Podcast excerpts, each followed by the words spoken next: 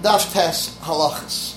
The Rambam, Shabbos, Perek Zayin Halacha Chav Dalet says, a kaira that goes out of this wall and doesn't touch the second wall, and so too, two kairas, one goes out from one wall and one goes out from the other wall, and they don't reach each other. If it's less than three tvachim, you have to bring another kaira.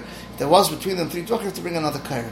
Says the Shulchan Aruch Archaim Siman Shin Samachim Yosef Chav Hey, if he's stuck in two pegs, crooked, on two walls of the Mavoi, and the crookedness tilts inwards towards the Mavoi, and he puts a kaira on top of them, and they're in the pegs, there isn't a tefach, because that's a sheer of kaira to be considered kaira. They're not taller than the walls of the Mavoi, three tvachim, and they don't tilt three tvachim, it's kasher. Because you see, as if they're on the coast of the Mavoi, and as if the kaira touches the Mavoi. But if it's in the height, or in the natiyah, the way they tilt, three tvachim, then it's going to be possible, because you don't say lavod.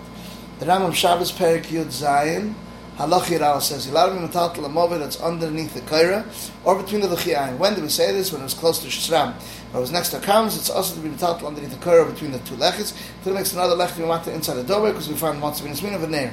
Says the Raavad, it's a mistake that under the kaira is always mutter between the l'chi'ayim. That's what Rava argues. That if it's up to Shishram, it's mutter, and he passes like Rava. And there's some that are passing like Abai that between the l'chi'ayim is going to be also.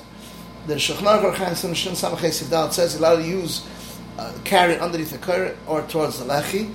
Dafke if it's open to Shishram, but if it's open to Karmelis, you're not allowed to move it whether it's under the kaira or next to the lechi, because when star of the Karmelis next to it, it's what's minus min of a near.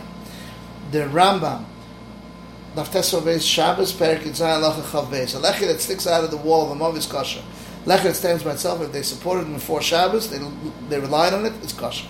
Lechi that's seen from the inside as a lechi, the outside doesn't look like a lechi, or seen from the outside as a lechi, but the inside looks like it's equal, as like as if there's no lechi. That's nidin al lechi. Lechi that's off the ground three tvachim, or it's off the wall three tvachim. It didn't do anything because you don't say lavin. But less than three tvachim is kasher. Because anything less than three tvachim, say lavin.